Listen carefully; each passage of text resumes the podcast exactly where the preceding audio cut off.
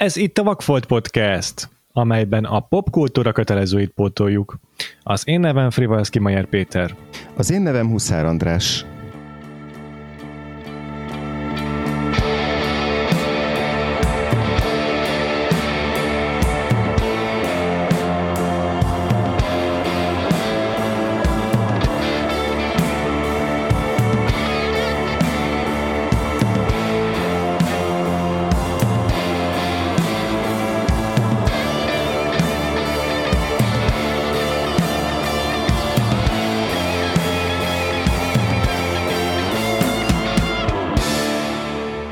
Folytatódik a magyar filmes évadunk, amelyben 1981-be érkeztünk, és megtekintjük a Fehér Lófiát, az adáshoz pedig vendéget is hívtunk. Itt ül velünk Kránic Bence. Szia, Bence! Sziasztok! Köszönjük, hogy elfogadtad ismét a meghívásunkat, hiszen már korábban volt alkalmunk veled podcastolni a magyar filmes évadunkban. Igazából most is egy magyar filmről fogunk beszélni, úgyhogy nagyon nagy változás nem lesz. Ám ezúttal animációs filmről beszélünk. Um, Jankovics Marcel filmje, a Fehér Lófia, a második egész estés filmje. Um, szerintem érdemes lenne így a, a, azzal kezdenünk, hogy ki mikor látta ezt a filmet, milyen kapcsolata fűződik hozzá, jó? Jó, hát hogyha gondoljátok, akkor szívesen elkezdem. Ezt Jó. biztos, hogy láttam gyerekkoromban, vagy, vagy korakamaszkoromban, de története, erről nyilván lesz szó, hogy, hogy a története akkor nem igazán maradt meg bennem, vagy nem állt össze bennem, és inkább csak Aha. benyomások, vagy képek, vagy az atmoszférája maradt meg, és aztán egyetemi tanulóként a filmszakon néztem újra, nyilván akkor már egy sokkal tudatosabb nézéssel, és, vagy tekintettel, és, és azóta is többször visszanéztem, mert, mert nekem is van olyan órám, ahol, ahol vetítem ezt a filmet, vagy kötelező filmként feladom. A fantasztikus műfajok az animációban, kurzusomon, a fantasy műfajnál, úgyhogy azóta azt mondhatnám, hogy nagyon bensőséges viszony fűz hozzá. Hm, azt a... András, te most láttad először az adás kedvéért?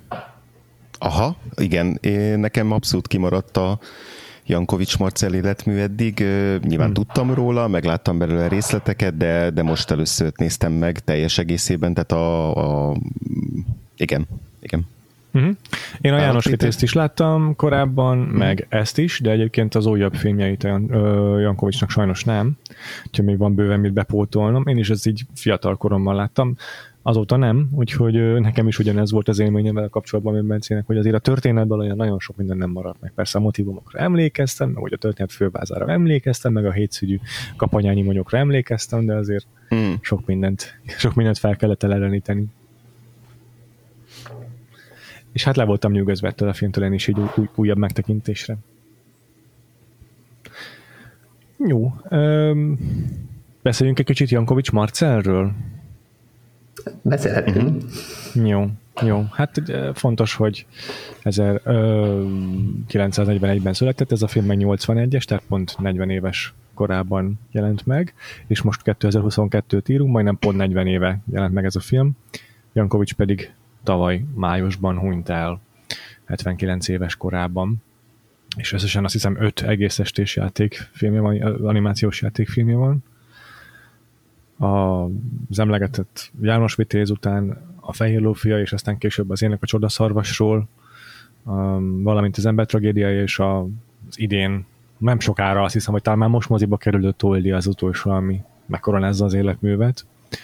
Um, Láttad te mindegyiket? Bence, te már láttad a Toldit is? Az a Toldinak csak a, a, az animációs sorozat verzióját láttam, ugye az egy 13 részes sorozatként lett bemutatva eredetileg, és most hmm. csináltak belőle egy, egy mozi forgalmazásra szánt egész estés verziót, azt még nem láttam. Hmm. És a, a, van valami esetleg ilyen közös motivum, vagy bármi, amit az életműben így fel tudsz fejteni, ami érdekesség, amit így el tudsz mondani, vagy, vagy bármi, ami... Hát szerintem erről, erről, fogunk, erről fogunk beszélni, remélem a, a következő Jó. órában, de hát itt, a, amit így első közelítésnek mindenképp Aha. szeretnék hozzátenni az, az általad elmondottakhoz, hogy animációs filmes alkotóknál ez rendszeresen így van, de Jankovicsnál különösen, hogy nem csak az egész estés filmjeit érdemes kiemelni, amikor az életműről próbálunk átfogóan Aha. beszélni, hanem legalább ennyire uh-huh. fontosak.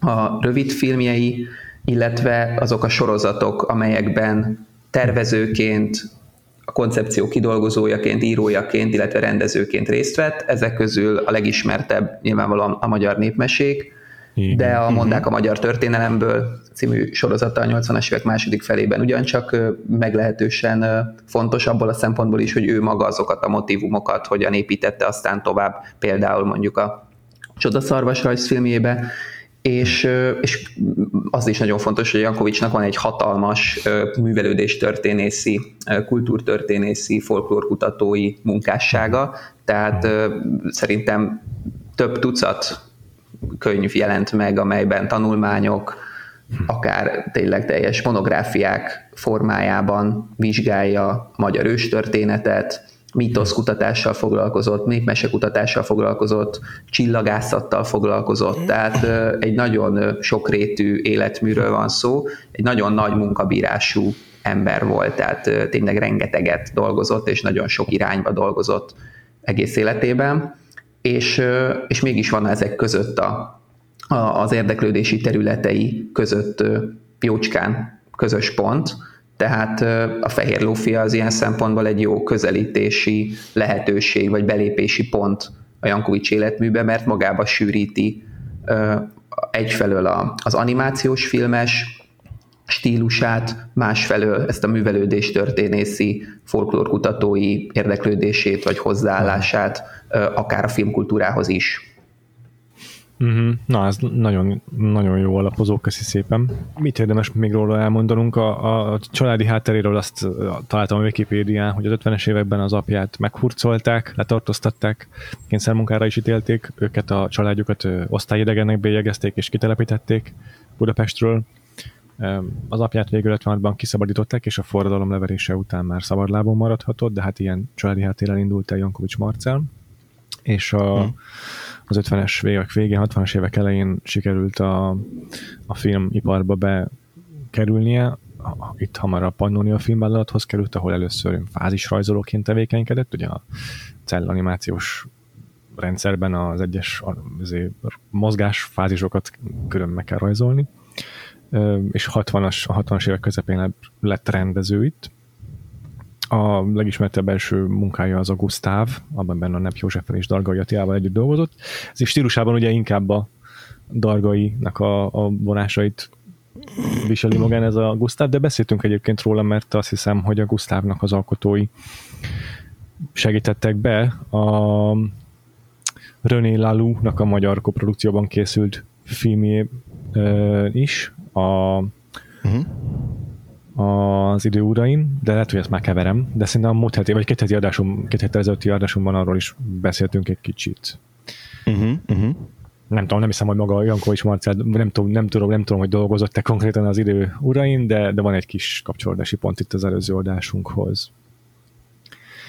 És a, és a 73-as volt a János Vitéz, ami az első magyar egész estés um, animációs produkció lett a Pannonia alatt Mm, és óriási sikernek is örvendett, tehát milliós nézettséget értem, ugye ez ilyesmi az elképzelhetetlen, már örülni kell a 20 ezer nézőnek is. És a, a Fehér Lófia viszont nem lett ekkora siker, aminek már azért lehetnek egyéb okai is, nem, nem csupán a, a néző közönség érdeklődése.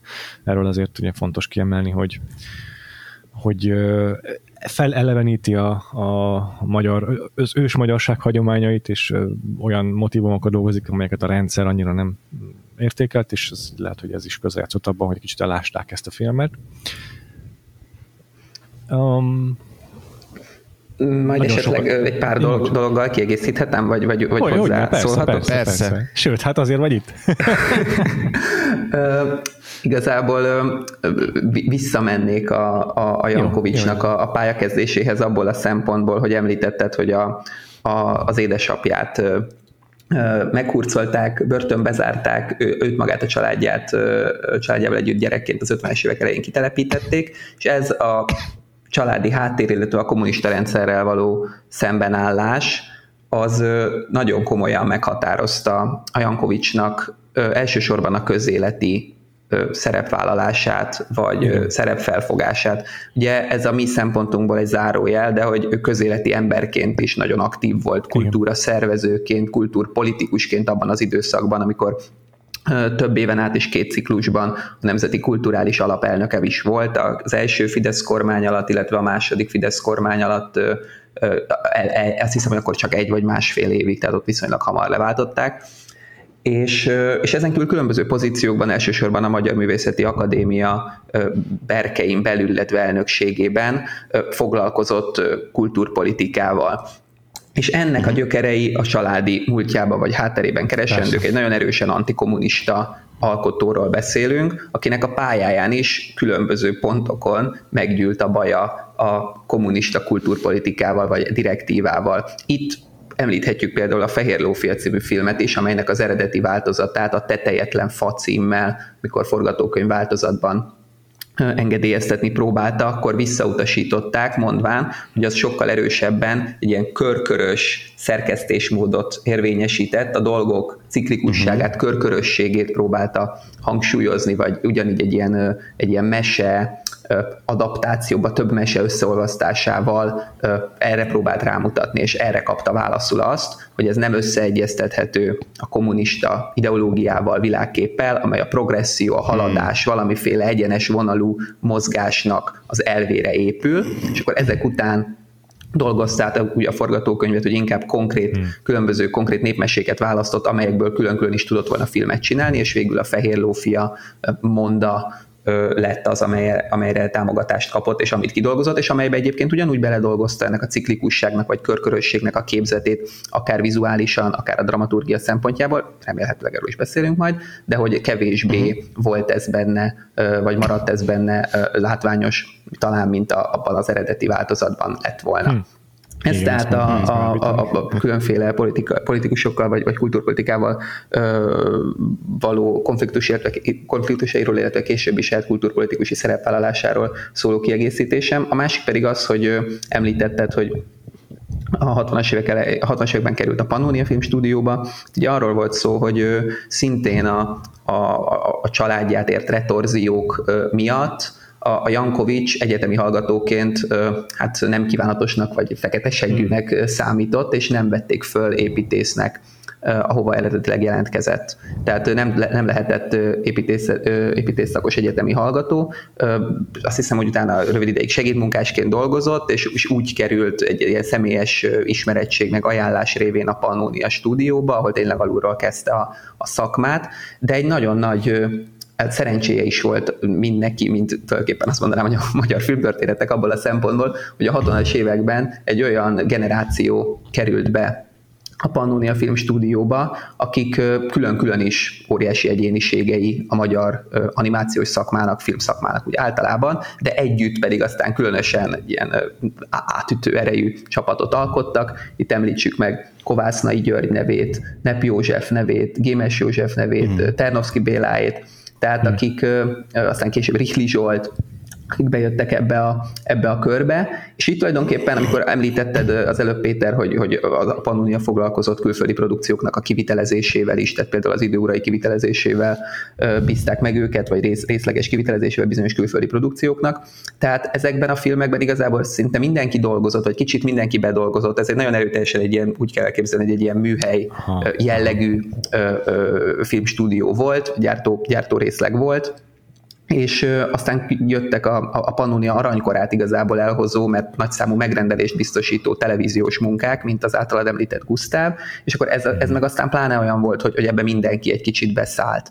Tehát a Gusztávba is, aztán a magyar népmesékbe is, nyilván nem mm-hmm. konkrétan mindenki minden egyes produkcióba, de nagyon sokszor ezek így, így keresztül, keresztül kasul jártak egymás produkcióiban ezek az alkotók. A Jankovics stílusának egyik origójaként szokás emlegetni az Air India légiforgalmi vállalat számára készített reklámfilmét, ami szintén egy külföldi megrendelés volt, és amivel nem őt akarták megbízni, hanem Kovásznai Györgyöt, de a Kovásznai nem tudott éppen rá, vagy nem ért rá, vagy nem akart foglalkozni az Air India felkérésével, és Matolcsi György, a Pannonia Filmstúdió vezetője, idősebb Matolcsi György, állítólag így, megnézte, hogy ki van ott aznap, aznap este, amikor visszajött a Kovács, hogy a Kovács nem vállalja ezt a, ezt a melót, és a Jankovics még bent ült, tehát szővesél így, hogy ő bent ült éppen, mert sokáig dolgozott, mert akkor is egy ilyen munkamániás figura volt, és akkor megkérdezte őt a Matolcsi, hogy, hogy tudsz te a Kovásznai stílusában dolgozni? És akkor mondta, hogy hát persze.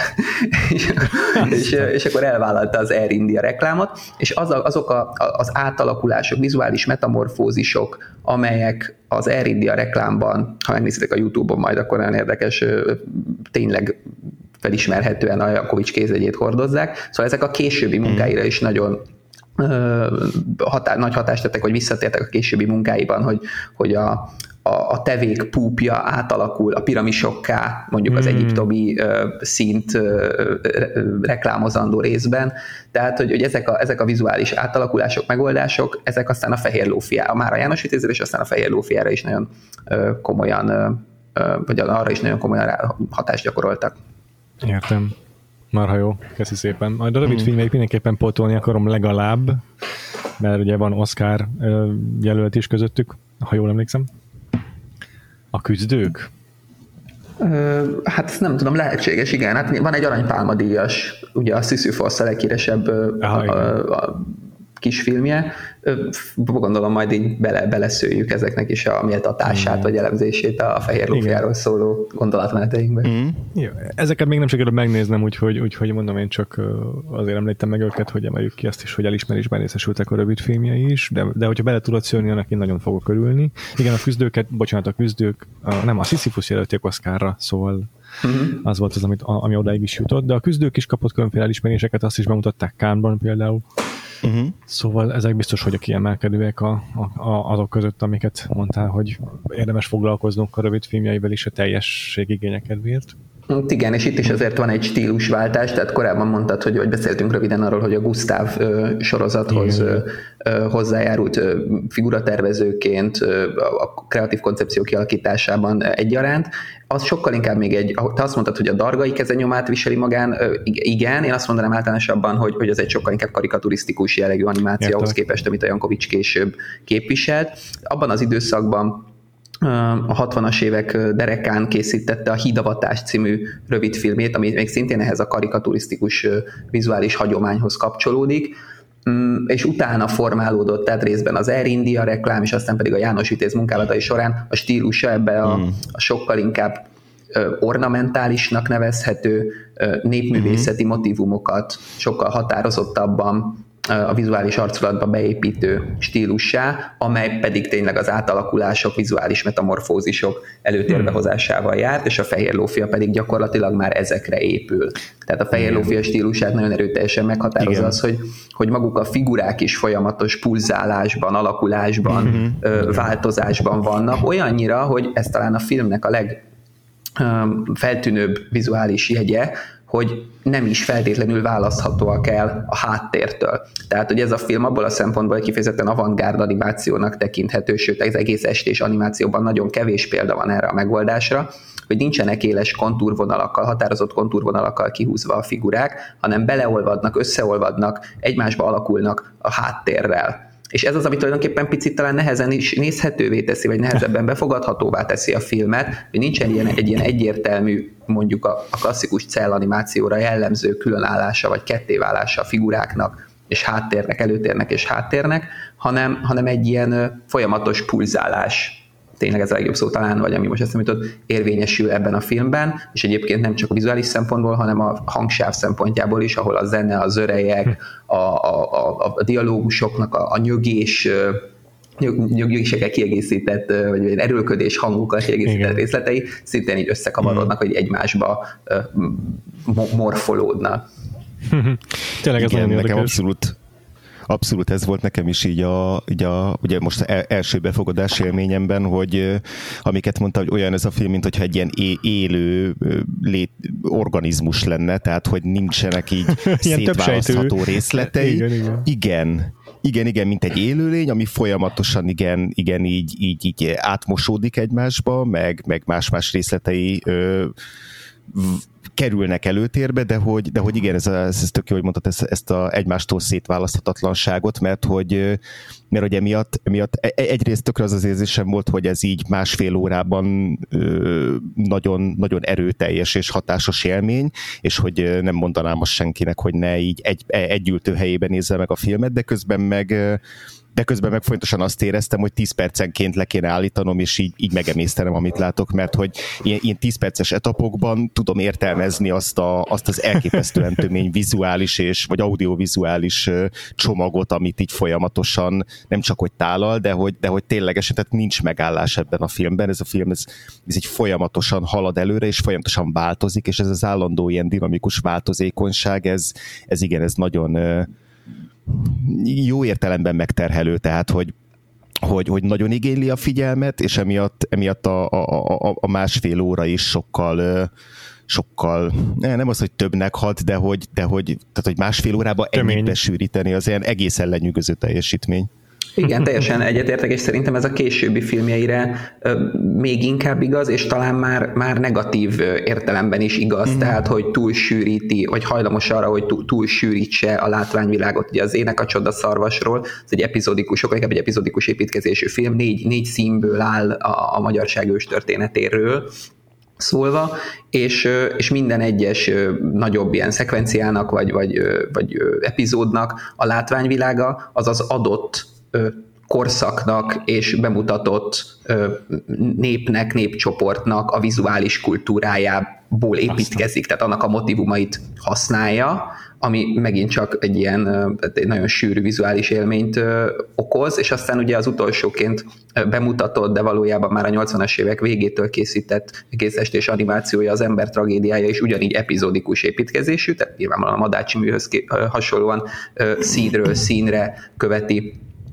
Ádám és Éva történetét, és ott is mindegyik szín annak a történelmi korszaknak vagy helyzetnek a vizuális kultúráját építi magába, amikor játszódik. Mm. Tehát a, a, a demok, démonkrácia című rész az a, az, az aténi görög demokrácia ö, időszakának vizuális kultúrájából táplálkozik, a római szín, az a római kultúrából, mozaikokból, a francia forradalom színe az, az, az akkor a francia forradalom vizuális kultúráját vagy, vagy, vagy esztétikáját, a, a trikolór színeit hozza be erőteljesen, stb. stb.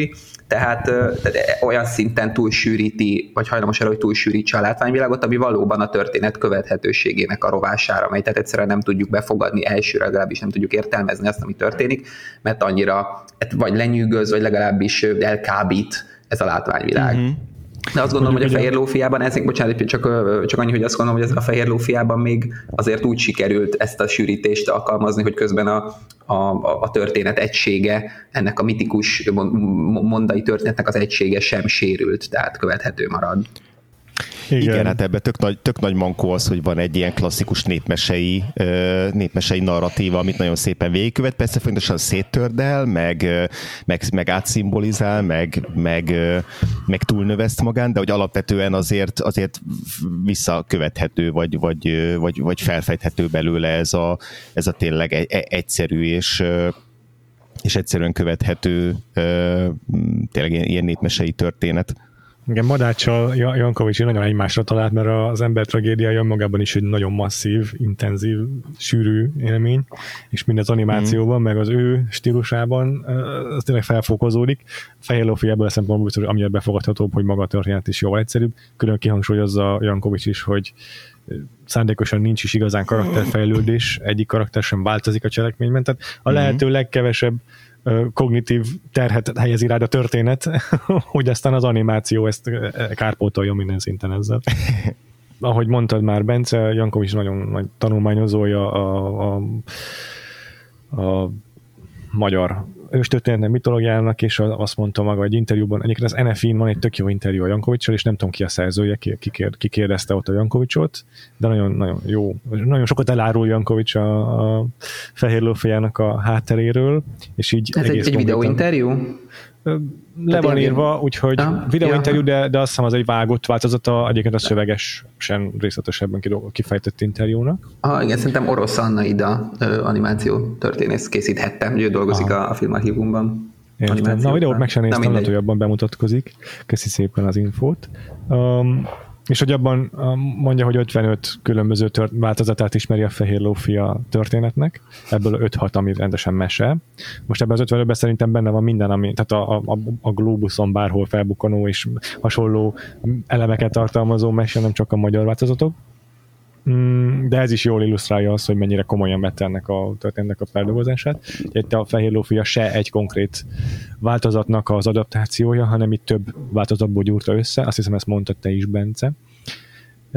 De hogy így e- ennek köszönhetően bukkanak fel benne olyan motivumok, amelyek egyébként magában az általunk jobban ismert Fehér Lófia változatokban nem jellemzőek. De azért az alap, alap karakterek azok így vagy úgy megjelennek. Kicsit uh-huh. beszéljünk szerintem magáról el, a, a cselekményről is, meg a szereplőkről is. a Fehér Lófia, illetve a fanyűvő karaktereit, ez egy olyan változat, amiben egy karakterek, egy, egy, egybe gyúrt karakterek, van olyan változat, ahol, ahol külön figura a fanyűvő, mm, még a Fehér Lófia. A Cserhalmi György adja a hangját ennek a főszereplőnek, akkor a két először ellenfele, aztán bajtársa, akivel összefog, az a kőmorzsoló és vasgyúró, az ő hangjukat pedig, hadd is nézem a jegyzeteimet, Cserhalmi György adja, aztán igazából a filmnek a további fontos mm, színészei Papvera, Szabó Gyula, illetve Szemes Mari, akik nagyjából az összes többi szereplőnek hangját adják, illetve Tóth Szabolcs a sárkányokét. Szabó Gyula egyszerre a, a király és a hétszűnyű kapanyányi monyók. Mm, a királylányokat játsza Pap Vera, a királynőt meg a kancát pedig, a fehér, a fehér lót magát pedig a Szemes Mari játsza. És igazából ezek a film szereplői. Így van, és igazából, ha, ha itt szabad közbeszólnom, hogy önmagában ezeknek uh-huh. a szinkrohangoknak az ismétlésével, illetve azzal a technikával, hogy több karaktert oszt ki ugyanazoknak, vagy egy-egy szinkrohangnak, is már elindulunk, vagy, vagy ez már elkezd rámutatni arra a megoldására a filmnek, hogy itt tulajdonképpen nem önálló, individuális karakterekről van szó, hanem jelképekről, vagy ilyen emblematikus, ö, arhetipikus figurákról, így van, akik sokszor tulajdonképpen ö, megfeleltethetők egy-egy másik figurának a történetben. Tehát ö, Igen. maga, maga a fehér ló, ö, maga a fehér ló fia a vasgyúróval és a kőmorzsolóval azt mondod, hogy, hogy eleinte ellenfelek vagy bajtár, azt majd bajtársak, de tulajdonképpen testvérek, vagy van valamiféle Igen. testvériség, tehát így egyfajta figurának, vagy egy arhetipusnak a, az aktív, cselekvő hősnek a különböző változatai vagy, vagy formációi vannak belesűrítve tulajdonképpen ebbe a három figurába, amely tulajdonképpen egy, vagy amelyből az egyik a többiek felé kerekedik, de tulajdonképpen mind ugyanazt képviselik. Ugyanez a helyzet a királylányokkal, ugyanez a helyzet a sárkányokkal, és hát itt a a világ teremtésénél közrejátszó király és királynő motivum vagy karakter, és ugye a, uh-huh. a királynő karakter megismétlődik a fehér ló karakterben, a király motivum megismétlődik a hétszűnyű kapanyányi monyók egyszerre hátráltató és segítő varázsló uh-huh. karakterében, tehát hogy uh-huh. ilyen, ilyen arhetipikus összejátszatások vagy, vagy, vagy egyenlőségjelek kerülnek bele ebbe a történetbe, amik mind elbizonytalanítják, vagy, vagy elmossák azt a, a klasszikus lineáris történetszövést, ahol individuális karakterekre számítunk. Igen. Az, hogy az összes királynőnek ugyanaz a hangja, az így azt is, ezt a ciklikusságot is erősíti azért, hogy, hogy itt megismétlődnek a, a, ezek az arhetipusok az időben. Igen, meg a, meg a szereplőknek a, a, a vizuális jelképezése is, tehát az, hogy, az, hogy különböző évszakokat, vagy a, a nap különböző stációit képviseli különböző, tehát így az életkörforgásának a különböző elemeit, az is az is így egyszer, tehát vizuálisan el van különítve, viszont a hanggal pedig egységesítve van, tehát hogy ez is ezt a tök jól megcsinálja, vagy megalkotja ezt a kettősséget, hogy, hogy a, a, az egység és a, és a különbözőségnek a, a, a, a jelölését ezen keresztül. Egyébként ezzel is, a, megint csak ezzel is foglalkozik az interjúban a Jankovics Marcel, tök vicces, hogy valami egy dologra rákérdez egy motivumra a filmben az interjú készítője, és akkor így egy válaszon belül összemegy, a, végig megy az összes motivumán a filmnek, és minden megmagyarázza Jankovics Marcel. Úgyhogy ez egy, nem egy David Lynch, hanem aki így a film magáért beszél, hanem minden szépen elmondta, hogy mit miért csinált, és így elhangzik az is, hogy a Goethe által definiált színkört használja, ahol tudjátok, hogy a komplementer színek mindig egymással ellentétes oldalán vannak a körnek, de ugye egy kört uh-huh. alkotnak a színek, tehát az is a körforgást egy jól illusztráló ö, eszköz, és ö, a, amit te is mondasz, András, hogy így különböző évszakokat reprezentálnak az egyes jelenetek, itt is a szín kört használja, és akkor így a, a, az időbeli haladást egyszerre körforgássá is varázsolja ezzel ilyen árnyalt módon a Jankovics Marcel.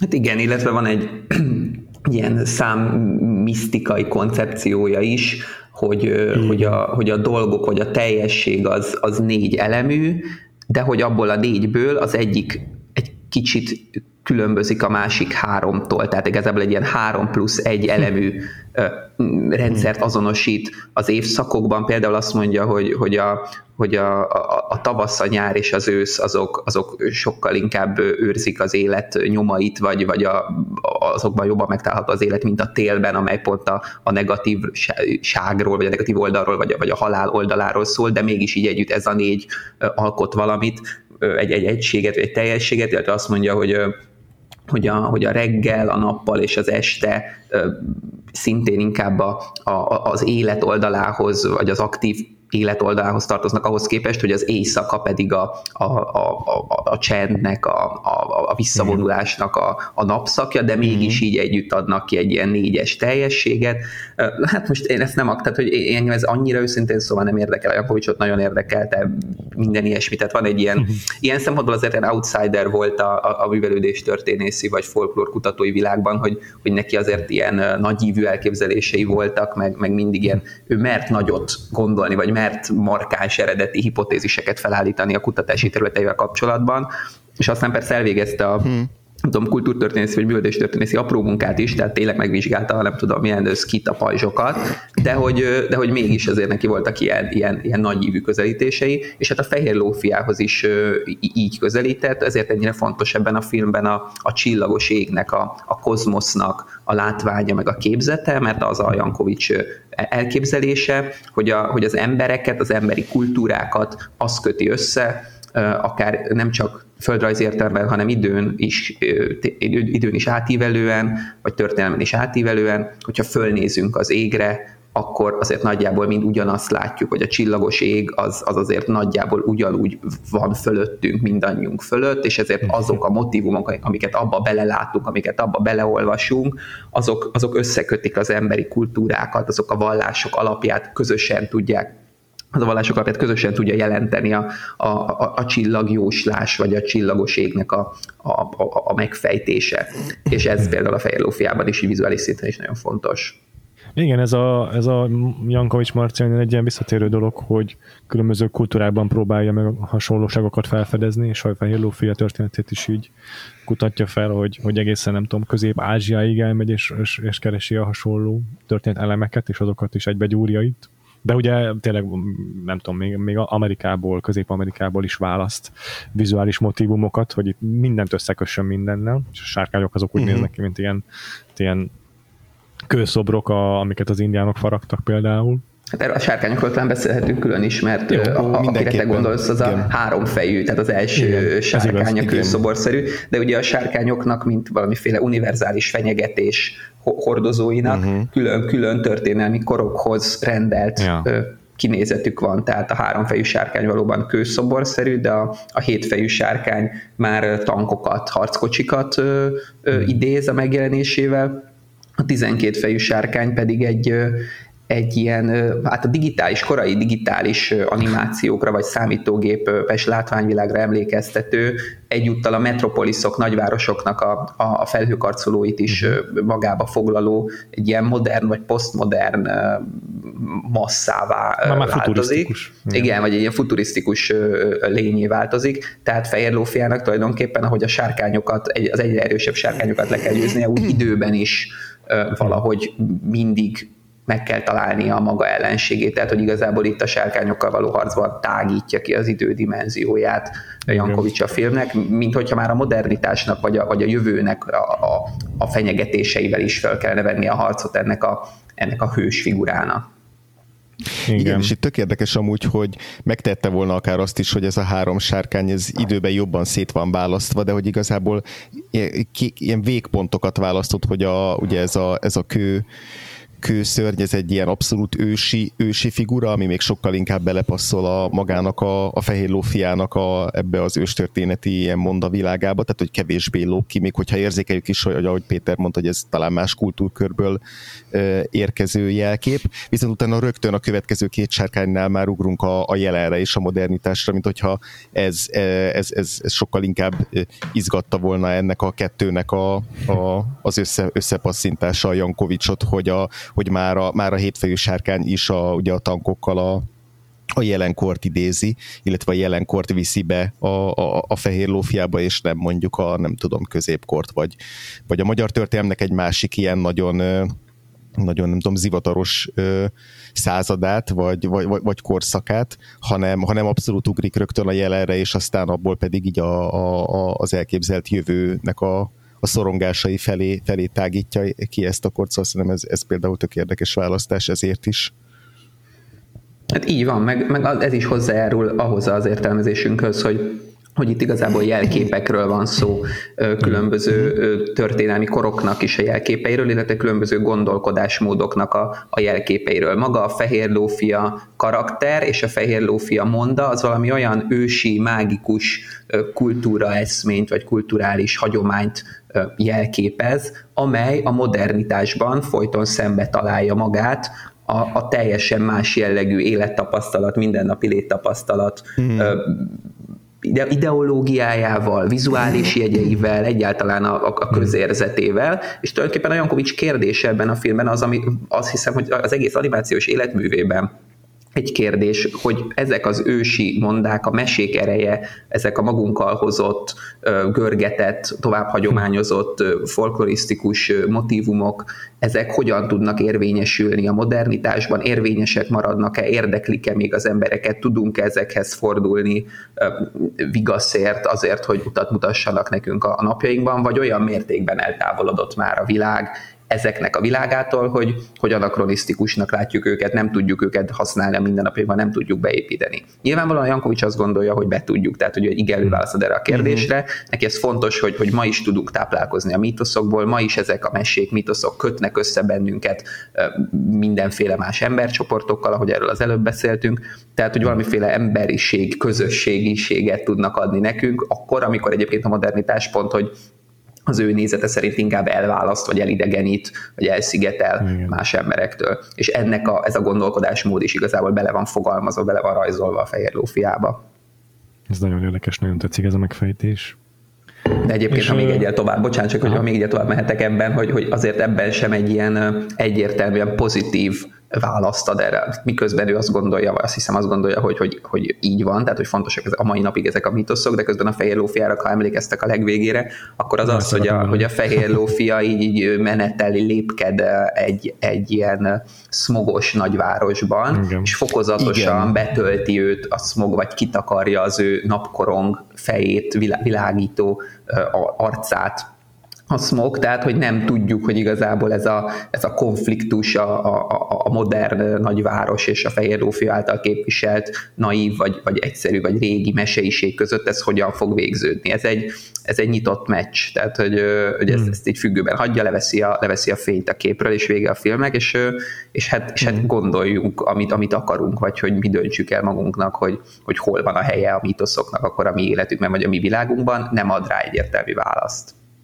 Igen, mm-hmm. pont ezt akartam kérdezni, hogy az alapján, amit mondasz, akkor mi a, mi a film konklúziója azzal kapcsolatban, hogy az ilyen ősi értékeknek mennyire van helyük a modern kultúrában, vagy a modern világban, mennyire állják meg a helyüket, mennyire tudnak fennmaradni. Igazság szerint ez a film, a filmnek az utolsó néhány képe bennem azt a mm, az asszociációt keltette, hogy a fehér lófia túléli ezt a óriási időtávlatot a megszületésétől, a teremtéstől kezdve a jelenkorig, a modernkorig, vagy sőt, már posztmodernkorig, és az, hogy ott jár, a, még ha a smogban is, meg még hogyha egy ilyen idegen világban is, akkor is az, hogy ő létezik és fennmaradt, az az ő mitikus hatalmát, tehát a mesének az erejét reprezentálja, és ilyen értelemben túlél. Igen, ez egy szép, szép gondolat. Igen, ennél az egyel pessimistább gondolat az, hogy túlél, de hogy de hogy a modern, modernitásban, vagy ebben a smogos világban viszont, viszont ő rá is ugyanazok a, nem tudom, ilyen, ilyen, ilyen mindennapi, meg hétköznapi ö, ö, nem tudom, megpróbáltatások, meg viszontagságok, meg, meg, meg, meg gyötrelmek várnak, mint, mint bármelyikünkre. Tehát, hogy, hogy, hogy, hogy, hogy fennmarad, viszont veszít a, a, a mitikusságából, veszít a, nem tudom, varázs erejéből, vagy veszít abból a, abból a, abból a világból, amiből érkezett, és, és hogy nem lesz ugyanaz, mint a, a, a, a, a mi világunkban. Hát ennek a folyamatos veszteségnek a kommunikálása ugye megtörténik a, a filmben akkor, amikor a griffmadár uh-huh. ö, szárnyán vagy hátán menekül uh-huh. az alvilágból, vagy a sárkányok világából, és ugye a saját testrészeivel kénytelen etetni a madarat, tehát hogy, hogy folytonosan ő sérül, uh-huh. vagy, hogy, vagy hogy föl kell adnia magából valamit ahhoz, hogy, hogy túléljen, hogy fennmaradjon. Tehát szerintem András, az, amit mondasz, ez ebben, ebben visszaköszön sztori szinten is. Igen, talán túlzás ezt mondani, van ebben egy ilyen kiűzetés, de mondjuk aztán az ember tragédiájának a fényében lehet, hogy azért le, ilyen jellegű párhuzamot is lehet vonni, bár hogy itt azért ugye a őstörténeti mondavilág meg a, meg a keresztény kultúrkör között nem biztos, hogy pont ennél a filmnél kell keresni a párhuzamokat. Hát lehet, hogy nem, de azért abban biztos lehet, hogy Jankovics megtalálta a párhuzamokat egyébként az őstörténeti mondavilág és a, és a kereszténység között, tehát hogy, hogy, hogy ő azért ezeket összekapcsolt egy vizuális motivumok szintjén is a, a világfát, a, a keresztel és hasonló, tehát hogy ilyen szempontból mm-hmm. nagyon egy ilyen holisztikus szemlélete volt. Ja, szerintem beszéltünk még, még bővebben is erről a vizuális szimbólumrendszerről, vagy az, hogy nem tudom melyik őtöket, melyik most jelenetekről nem is nagyon lehet beszélni, de hogy melyik motivum, melyik megoldás, nem tudom, foglalkoztat vagy nyűgöz a legjobban. Nyűgöz le a legjobban. Uha. Ha egyáltalán van ilyen, amit így, ami, amit így ki lehet emelni. Ez nagyon nehéz kérdés. Nekem azt tetszik a legjobban a Jankovics Marcelnek a stílusában, hogy milyen könnyedséggel uh, vált morfolódnak át egyes ilyen népmesei mm, uh-huh. organikus motivumok a geometriai szögletes formákba. Ez, ez nekem teljesen uh-huh. csak rá jellemző valaminek tűnik. Igen, hát ennek is megvannak a, az előzményei a, a János Vitéz című filmjében, ennek, ezeknek a, a folyamatos átalakulásoknak a, a vizuális ábrázolása kifejezetten a, abban a filmben a, a növénymotívumok, szecessziós motívumok, képzőművészeti motívumoknak a beledolgozása hmm. a, a, a Petőfi féle történetbe hozza ezt a, ezt a folyamatos átalakulás képzetet, tehát amikor mondjuk a, a szerelmesek, Jancsi és Iruska galambokká alakulnak vizuális értelemben, és egy ilyen, ilyen galamb rajz, vagy ilyen madárrajz dísz, dísz letté, vagy díszé változnak. Igen ez a, ez a fehér lófiában, ahogy mondod, egy, egy kicsit máshogyan jelenik meg, sokkal fontos, vagy azt mondom, hogy máshogy fontosak benne a, a színeknek az összjátéka, ugye te is említetted a Goethe színtanát, mint egy ilyen előzményét, vagy egy inspirációs forrását a, a Fehér Lófia színvilágának. Én azt mondanám, hogy a András kérdésére válaszolva, hogy a, uh-huh. hogy a körmotívumnak a használata, ami nekem kiváltképpen megmaradt a fehér lófiából, ami egyúttal mindig egy napmotívum. Tehát ugye fehér lófiának a feje, ez az aranyló ragyogás, ez a napot szimbolizálja. Ugye Jankovics olvasatában a nap az, az életadó, a, a, a régi nap, naphitek, napistenhitek is hm. előtérbe állították a azt, hogy, hogy igazából a nap az, amire mindannyian felnézünk, vagy amitől mind várunk valamit, vagy ami életet ad, ami élettel tölt meg bennünket.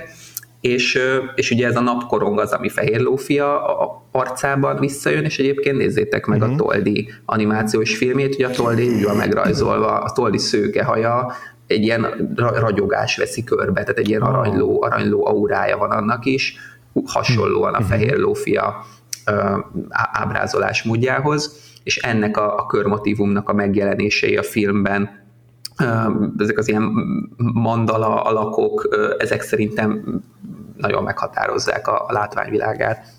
Igen. A film fináléjában, amikor ilyen kör, a kör, kör, a napkorongot látjuk, és ilyen körkörösen forog, az már néha ilyen egészen yin ilyen ellentét párrá válik.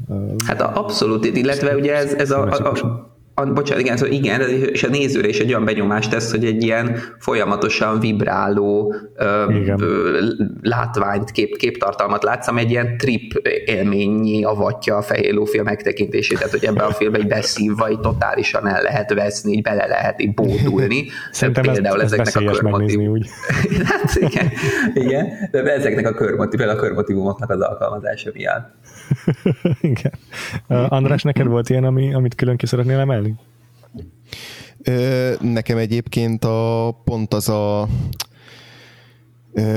azok az elemek fogtak meg a legjobban, amik, amik megtöredezik ezt a, ezt a, ezeket a köröket, vagy ezeket az ilyen egységet szimbolizáló élmények, tehát hogy a, hogy a, a gonosz, vagy a, vagy a hatalom, vagy a, vagy a pusztításnak a, a, az eszközei, akár ilyen ember alkotta, akár, akár természeti, azok mindig ilyen nagyon ilyen fűrészfogas módon jelennek meg a filmben, és hogy már rögtön nekem a film eleje is, ahogy ahogy a, ahogy a fehér ló vágtat, és így ezek, a, ezek az ő életére törő ilyen, ilyen kések, török, a, a, a, a, a természetnek, a fáknak ezek a, ezek a nagyon éles, nagyon fogazott ö, ö, elemei, vagy ilyen a, a, a rátörő ilyen gonosz figurák, hogy azok, az, az például már a nyitójelenetben is borzasztóan tetszett, hogy ezek, ezek így a képet is teljesen széttöredezik és szétszabdalják, mm. tehát mint hogyha magának a filmnek is lenne egy, egy folyamatos küzdelme az ellen, hogy őt ne, ne szaggassák szét ezek a, ezek a mindent, mindent marcangoló e, ilyen erők, vagy ilyen kozmikus erők, és hogy és hogy valahányszor megjelennek a filmben ezek, a, ezek az ellenségek, akár a sárkányoknál is, majdnem minden alkalommal megfigyeltem ezt, hogy így hogy így ezeket, a, ezeket a, az egymásba hullámzó, örvénylő, ilyen nagyon harmonikus ö, formákat folyamatosan megpróbálják így, így megtörni és szétszakítani ezek, a, ezek az ilyen élesebb, hegyesebb ö, alakzatok, és ez visszavezethető oda, amit, amit te mondtál, Péter, hogy így a, a geometriai formáknak a, a, a használata mennyire izgi ebbe a filmbe, és és mondom nekem ez, ez, a, ez a ez, ez az eszköz az, ami, ami, ami nagyon, nagyon izgalmasnak találtam. Hát igen, és azt mondta a Marcel, hogy a, uh-huh. a szintén jelképek a geometriai formák, a, a, a kör, amit Bence is mondott, az a tökéletességet, a teljességet szimbolizálja, a uh-huh. háromszög, ahogyan a három fivér a filmben, tehát a fanyűvő, a vasgyúró, meg a, a ki a harmadik? Kőmorzsoló.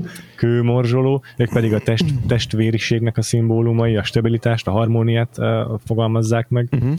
És akkor van ez a csepp alak, ami szintén felbukkan, meg a yin utal, az is a körforgást szimbolizálja, és a szögletes formák meg az agressziót jelképezik. Ezt így uh-huh. elmagyarázta a nézők kedvéért a Jankovics Marcel.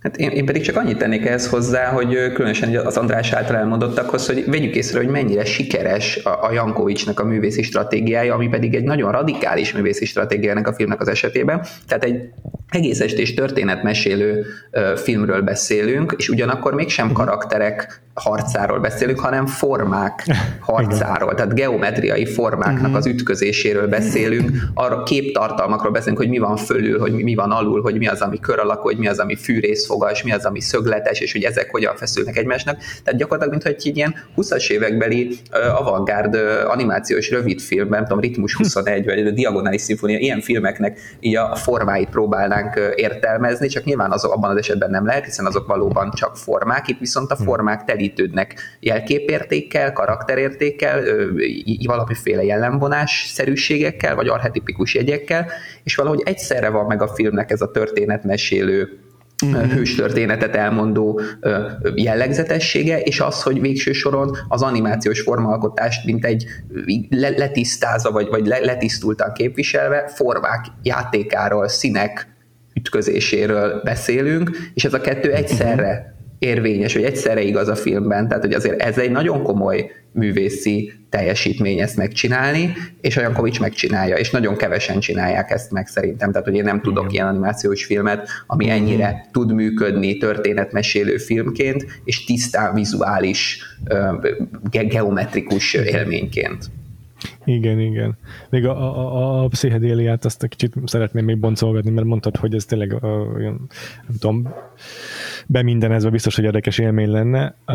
Jankovics Marcel azt mondja, egyébként ő nem csinált, nem élt ilyen szerekkel, amikor ezt a nem, filmet nem. készítette. Egyszerűen neki az álmok voltak az inspirációi, de hát valóban van némi mm, határmesdje itt az álmok, meg a, a halucinációk között, amiket a drogok tudnak kiváltani, úgyhogy, úgyhogy talán innen eredeztethető az egész. Meg hát ebben a korban a pszichedélia az így pont, pont virágkorát élte. Szerintem beszéltünk arról is kicsit, hogy azért a vadbolygó is biztos, hogy hatott erre a filmre. Mm, illetve amit ő meg konkrétan kiemel, az meg a sárga tenger alatt járó, és hát a Beatles-t azt nem lehet kétségbe vonni. Ők biztos elesdéztek. De hát a sárga tenger alatt járó azért az legelső sorban a János Vitézre Aha.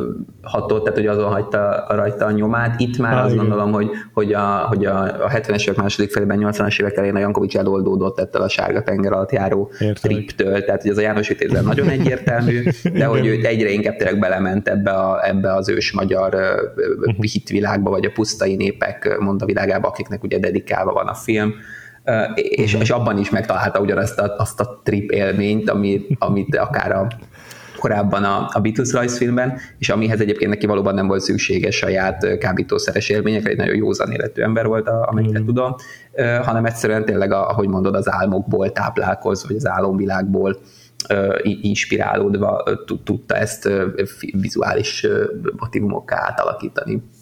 Igen. Szerintem a sárga tengeralattjárónak a hatása az ő későbbi munkáiban maximum abban fogalmazható meg, hogy, hogy, így, hogy így ekkor jött rá arra, hogy lehet egy markánsan más is egy mese, egy rajzfilm, mint mondjuk a Disney, vagy az Amerikából egyébként ismert uh, stílusok, és hogy ez, ez nála volt egy ilyen mm, origópont, ahonnan Abszolút, tehát igen, de az tény, hogy a, a sárga tengeratjárónak a, a bemutatása, vagy magyarországi me, megtekintésének a lehetősége, az nagyon ö, alapvetően befolyásolta, vagy inspirálta a Pannonia Filmstúdió alkotóit, Aha. és ahogy mondod, ez, a, ez, ez, hogy egy animáció lehet más, mint a, a legnépszerűbb mainstream Disney formátum, ez nagyon nyíltan megmutatkozni a Pannonia stúdiónak a 70-es, 80-as évek fordulóján készült kísérleti animációiban, hiszen ugye itt a Fehér Lófia nem önmagában áll abban a sorban, amely ilyen kísérletező vagy másfajta animációkat eredményezett. Ugye Kovásznai Györgynek a Habfürdő című városi, nagyvárosi musicalje, szatirikus musicalje az első, mert a bemutatását tekintve a sorban, amely ilyen kísérleti, de egész estés animáció tudott lenni, és ezután következett a Fehér Lófia, majd Gémes Józsefnek a Daliás idők című festményfilmje, ami egy toldi adaptáció, de hogy az, hogy festményfilmes formában van megcsinálva, az önmagában jelzi, hogy itt azért egy nagyon kísérleti animációról van szó, a festményfilm az nagyon-nagyon ritka animációs forma, különösen mm-hmm. egész estés formátumban, méghozzá azért, mert igen nehéz nézni, pont a vizuális ingerbősége, sűrítettsége miatt, ez egyébként a daliás időkre is igaz, a filmet tök hm. nehéz végignézni, de azért, ha van kedvetek, akkor esetleg próbálkozzatok meg vele. És hogy a, a negyedik film ebben a sorban pedig Nep Józsefnek a Hófehér című igen. szatirikus mese adaptációja, vagy mese átirata. És hát valóban mm. ezek nem is hoztak akkora nézettséget, mint az ugyanekkor bemutatott klasszikusabb dargai animációk, tehát a, a, a Vuk, a, a, vagy korábban a Ludas Matyi, tehát hogy, hogy azért ezek nyilvánvalóan egy, egy kisebb nézőközönséget szólítottak meg, de még így is hatalmasat ahhoz képest, hogy ma mekkora nézőszámai vannak egy mozifilmnek. Tehát azért a Fehér Lóciának is volt egy, egy ilyen félmilliós nézőszámai. Azért, azért az hatalmas, csak nyilván mondjuk a, a János Vitézhez képest elmaradt népszerűségben. Igen. Jankovics itt az, ezzel kapcsolatban a, a stúdiót, vagy a forgalmazást is vádolja kisé, hogy nem is tudom, mikor november mutatták be körülbelül ezt a filmet, és rá rögtön decemberben már jött is a VUK, ami aztán két milliós nézettséget termelt, és akkor a mozik azt mondták, hogy hát nem lehet két animációs film egyszerre a műsoron, úgyhogy azonnal levették a, a, a fehér lófiát, ami hmm. meg is rekesztette a menetelését, ami amúgy sem volt annyira ö, ö, látványos, mint mondjuk a János Vitézé valóban. Hát igen, de azért aztán a 80-as évek közepén a Los Angelesben egy animációs olimpiának nevezett ilyen rangsorban, vagy egy eseményen a világ 50 legfontosabb animációs filmje közé választották ezt a filmet, ráadásul úgy, hogy ebbe a kis filmek is beletartoztak, tehát hogy a egész estés filmek alig voltak, tehát csak négy volt, ha hiszem ebben a, ha jól emlékszem ebben a listában, amik közül az egyik volt a Fehér Lófia. Tehát a nemzetközi rangja, vagy kultrang, kultuszfilm rangja az, az viszonylag hamar azért megképződött a Fehér Lófiának, és aztán az meg is maradt az eltelt évtizedekben, tehát hogy abszolút egy, egy ilyen kultfilmként tartjuk számon, és egyébként szóval Jankovics Marcel legfontosabb, az egész esés filmjei között a leg, legnagyszerűbb munkájáról is van szó, és hmm. az amennyire így látom, vagy olvasom, azért ez, ez, ezt igazolja vissza a, a szakirodalom, vagy a, vagy a kanonizáció különböző Igen. állomásain, azért ez, ez alakult ki ez az álláspont, hogy itt a Fehér Lófi az, egy, az bizonyos szempontból egy csúcs teljesítmény. Biztos, mm-hmm. hogy mhm. igen. Tavaly megjelent Blu-ray-en a Amerikában is, meg Németországban igen, is. Igen, igen. 4K felújított változatban. Szerintem a Filmión is ez a restauráció látható, tök jó minőségben látható a Fehér Lófia online is.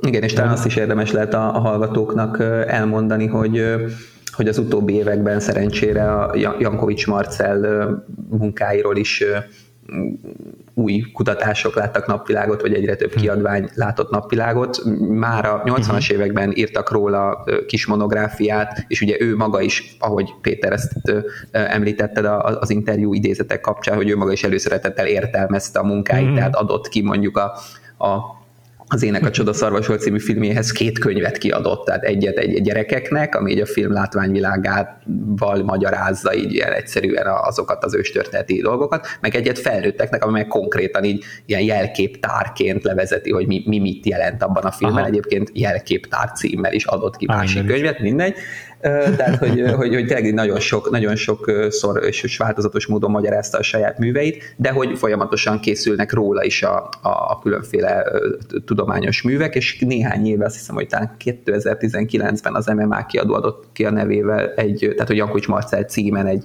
egy nagy alakú, nagyon szép kiállítású albumot, ami nagyon sok rajzot tartalmaz, és két tanulmányt, az egyik a művelődés történészi munkásságáról, vagy műveiről szól, Hoppá Mihály tanulmánya, illetve a, kifejezetten az animációs filmeiről, filmes munkásságáról pedig Varga Zoltán írt egy, egy nagyon alapos tanulmányt, és ezt is például esetleg érdemes beszerezni, vagy könyvtárba kikölcsönözni annak, aki, akit Jankovics mélyebben foglalkoztat.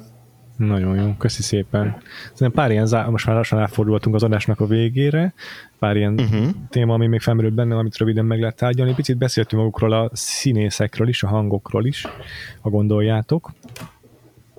Uh-huh. Nekem csak annyi jutott eszembe, amit nem biztos, hogy kifejtettünk, de elhangzott korábban, hogy a zenében is időnként felbukkanak ilyen emberi nyögés hangok. Ez így tényleg így a, a, a kép és a hangsávnak és a diffúzióját itt tök jól, tök jól kiemelted, Bence. Ez szerintem is tudatos, és így a, a, a, ezek a emberi nyögés hangok lehet, hogy tényleg, tényleg a színésznek csinálták, csak ilyen torzítottak, mint hogyha vokódelbe beszéltek volna, vagy nem tudom. Ugye a, 8, a 70-es évek, 80-as évek környékén ezek az ilyen szintetizátoros megoldások már, már nagyon megjelentek, és ezek az a filmnek a zenéje is nagyon elektron, sok, sok tekintetben elektronikus, és nagyon különleges uh-huh. teszi, meg főleg úgy, hogy belekeverednek emberi hangok, meg aztán pláne. Meg ez is a vadbolygóhoz nagyon hasonlóvá tette számomra ennek a filmnek a hangkulisszáját. De a színészekről magukról, hát a Cserhalmi György ugye három különböző szerepet formál, meg nagyon három, három különböző tónusban, három teljesen különböző hangszínben, ami nekem nagyon tetszett. Tényleg mindig meg lehet különböztetni a három figurát. Uh-huh. Nem, egyébként van a YouTube-on egy Fehér Lófia mese felolvasás, amit a Cserhalmi György mond el, és abban meg egy negyedik hangon beszél. Tehát nagyon, nagyon tetszik. Egész más stílusban meséli el a mesét, mint ahogyan a rajzfilmben halljuk őt.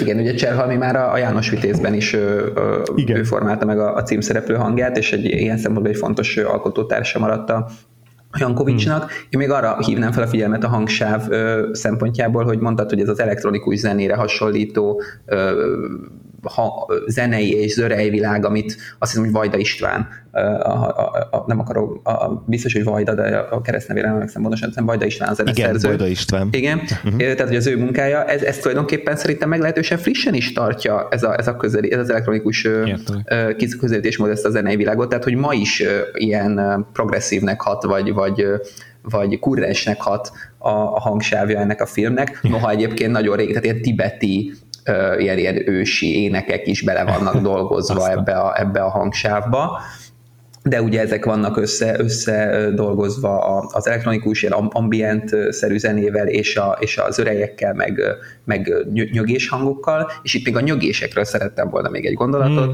hogy, a, hogy ezek kifejezeknek kifejezetten nagy szerepük a Jankovics pályáján, hogyha megnézitek majd a leghíresebb Sisyphos című animációs filmét, amire nem kell sokat áldoznatok az életetekből, mert csak 2 perc, 6 másodperces, azt hiszem, akkor, akkor végig nyögéseket fogtok hallani, a Sisyphos mítosz feloldásáról van szó, maga Sisyphos nyög végig, és ezt a nyögést nem más, mint Jankovics Marcel adta a hangsávra, tehát hogy ő nyögte végig azt a filmet, és ilyen módon is valamiféle párhuzamot talált maga és saját maga és Sisyphos között, ami egyébként ez a folyamatos munka, folyamatos kőhordás, ez az egész életét, az egész életművét tulajdonképpen meghatározta.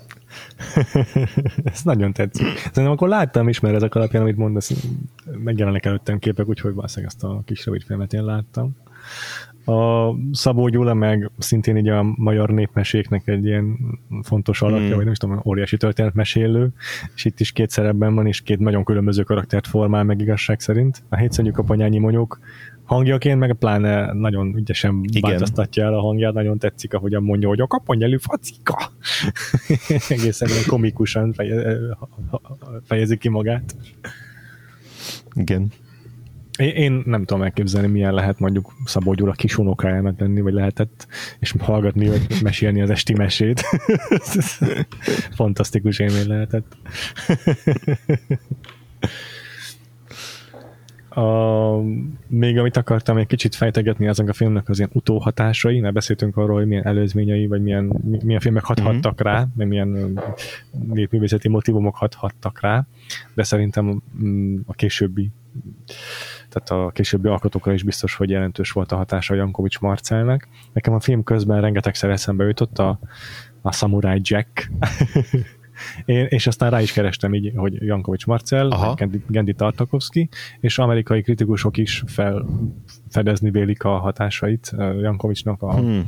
Gendi Tartakovsky animációjában nála is nagyon megjelenik, főleg a Samurai Jackben ez a mitizáló a, a kép, kép, képalkotás, ilyen óriási, de emberfeletti méretű alakok vannak a Samurai Jackben időnként.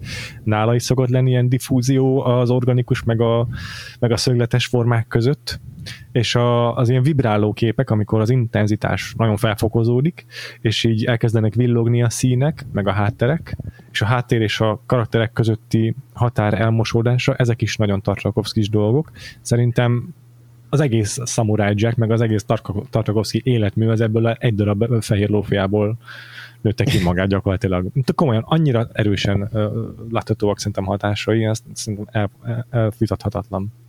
Hát igen, az biztos, hogy a, a Jankovics életmű, meg általában a Pannóniának ez a klasszikus időszaka, tehát ugye a 70-es, 80-as éveknek az mm. időszaka, az az animációs szakmán belül abszolút uh, ismert, vagy magas presztízs. Ugye ezt szokás is mondani, mm. hogy ebben az időszakban, a 70-es években a, a Pannonia Filmstúdió a, a világ öt legjelentősebb animációs uh, filmgyártó műhelyek közé tartozott, tehát hogy abszolút a legmagasabb mm. polcon voltunk a, ilyen szempontból az animációs szakmán belül, és hát a, a szakmai berkekben a, a Jankovicsot tényleg is ismerték, sőt a 90-es évek derekán meg is hívta a Disney, hogy segítsen be egy animációs Aha. filmjük figura terveibe a, a kidolgozásába. Ez végül az Eszeveszett Birodalom című rajzfilm lett, de átalakult meglehetősen a, a koncepció, és végül is a mhm. Jankovics karaktertervei azok nem kerültek be abba a filmbe, de hogy akkor ő kiutazott Kaliforniába, és ott tanulmánykirándulást tett a, a, a Disney stúdiónál, tehát hogy, hogy ilyen szempontból is tudtak róla, meg, meg, megfigyelték a, az ő munkáját, és igen, nyilván a Tartakovsky is tudja, hogy hogy, hogy tudta, hogy kicsoda Jankovics Marcel. Én a, a film hatását még, még egy oldalra, egy másik oldalra is gyorsan így fölvetném, és ez pedig a, a kifejezetten, hogy a, hallgatóknak kedvezők abban a szempontból, hogy miköze van Jankovics Marcelnek mondjuk a kortárs filmkultúrához. Hát a szuperhős esztétikának, a szuperhős figurának a magyar előzményei, azok Jankovics Marcel animációs filmjeiben vannak meg leginkább. Tehát a János Vitéz figura, a Fehér Lófia figura sok szempontból olyan jellegű szuperhős karakter, akiket ma egyébként folyamatosan látunk magunk körül a mozikban nem is feltétlenül a, a, a, a ilyen pókember vagy, vagy Batman karakterekre gondolunk, de hogyha nyilván láttátok, vagy felteszem láttátok az Örökké Valók című filmet, ugye az pont egy ilyen típusú szuperhős olvasatot nyújt, tehát ahol a szuperhősök és az ókori, vagy, vagy, vagy még régebbi mondavilágoknak a hős figurái, azok tulajdonképpen össze vannak játszatva, vagy egytőről fakadó figurákként állítják be őket, és ez a, a, a Jankovicsnak a megközelítési módját is mutatja, ez a tol, megint csak eléggé nyilvánvaló majd, a, vagy lesz majd a Toldi című animációs filmjén, mm.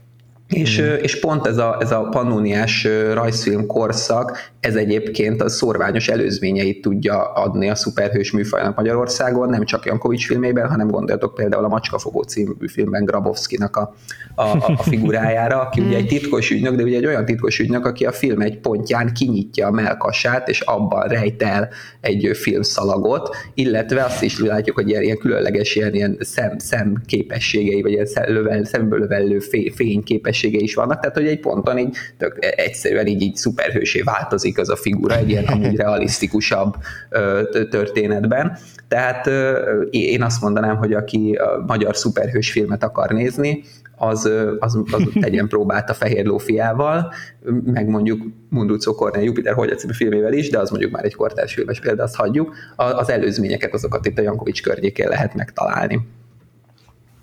Ez nagyon jó, tetszik. Ez záró gondolatnak szerintem tökéletes. Úgyhogy Igen. köszönjük szépen, nagyon Bence, jó. hogy ennyi minden hozzá tudtál járulni az adásunkhoz. Én, én nagyon gazdagodtam ezáltal. Köszönöm a meghívást. Most egy kicsit egyébként sajnálom, András, hogy így a, a, kihagytuk a sárga tenger alatt járót. Egy nagyon-nagyon bővített listán az évadnak a menetrendjében még szerepelt, hogy esetleg lehetne az is, de igen. akkor még nem gondoltam bele, hogy ez ilyen nagy hatású film lehetett annak idején. Igen, igen. Bár, bár az is lehet, hogy, hogy két ilyen erősen pszichedelikus film egymást követően, vagy, vagy Há, három. Sőt, három, mert a vadbolygó. Lalut belevesszük, az, az lehet, hogy egy kicsit már kicsapta volna nálunk is a biztosítékot így az évad elején. az igaz. De hát ez a 60-as, 70-es, 80-as évek, ez igen, a, animációban megkerülhetetlen ez a fajta ez igaz. látásmód, igen. Ez abszolút igaz. Jó van, és akkor robok tovább a magyar filmes évadunk, két héten belül valamikor remélhetőleg jelentkezünk a következő etappal. Animációs következő... filmes, a magyar igen, filmesen ó, már túl Jézusom. vagyunk, igen. Igen, ó, a beidegződések, bocsánat. Reflexek, igen. Igen, de akkor igen, animációs évaddal haladunk tovább, és, és két héten belül várhatóan jön is a következő következő adásunk, remélhetőleg szerdán, mm. hanem akkor elnézést a késésért. Most is sikerült szerdán megjelenni, de majd uh, igyekszünk tartani ezért a menetrendet. És ha mm. minden jól megy, akkor mm, időben nem ugrunk sokat, de azért térben igen, mert, mert szeretnénk visszautazni Amerikába, és a Disney stúdió nagy riválisát, Don Bluth-t megtekinteni. 1982-ből az ő filmje a Secret of Nim nem tudom ezt, hogy kell kimondani, nem tudom, mi a magyar címe, ez egy ilyen híres a rivális Disney, Disney rivális film. Két héten belül ezzel a filmmel fogunk jelentkezni, Bencének pedig uh-huh. még egyszer nagyon köszönjük a vendégszereplést. Mm, téged az interneten hol érdemes követni a cikkeidet, írásaidat, hol tudjuk olvasni? Hát tovább, továbbra is a 24.hu-n. Jó Szuper. van. Be fogjuk linkelni itt az adásnak a jegyzeteibe is. András, téged hol lehet követni a neten? Hol lehet olvasni a szerzeményeidet? Ö, e, engem a, a cikkeimet a Telexen, illetve a, a Recordernek a, a nyomtatott vagy online felületein lehet olvasni, illetve a Twitteren a Gains alsóvonás néven. És hallgatni hol lehet, megtalálni? Valahol még? Esetleg? ja, most a, a Recorderen belül több zenei podcastet is elindítottunk a, a Barga Feri kollégámmal, és az, azokat is érdemes meghallgatni. Többek között van egy fi, filmzenei tematikájú podcastünk is. Én csak Twitteren vagyok jelen igazság szerint Freevo néven kettő elvel. Letterboxdon is mind a hárman aktívak vagyunk, a nevünkre keresetek rá, és látjátok, milyen filmeket naplózunk le. És ne felejtsétek el a Vagfolt podcastot is követni a különféle felületeken, mert vagyunk Facebookon is, meg Twitteren is. Vagfolt podcast ezt írjátok be a keresőbe. Van egy Facebook csoportunk is, a Vagfolt podcast társalgó. Érdemes belépni, egyre gyarapodó tagsággal és egyre érdekesebb témákkal szoktunk jelentkezni. Van egy támogatói felületünk is, hogyha tetszett az adásunk, a patreon.com per Vagfolt podcast oldalon tudtok csatlakozni. Egy, időben, egy, ideig már, már nem, egy ideje már nem jelentkeztünk új patronos tartalmakkal, de ezt is igyekszünk pótolni, hiszen szoktunk külön a támogatóink számára adásokat felvenni. Még egyszer patreon.com per Vagfolt podcast, és azt hiszem elmondtam mindent. A podcastra magára is iratkozatok fel, persze a kedvenc lejátszó appotokban, YouTube-on is meg vagyunk, meg Spotify-on is, mind a kettő helyen be lehet nyomni egy kis csengettyűt is, hogy értesítést is kapjatok az új adásokról. Érdemes megtenni. És akkor két hét múlva újból találkozunk. Bencének még egyszer nagyon köszönjük, hogy itt voltál, és akkor sziasztok! Sziasztok! Sziasztok!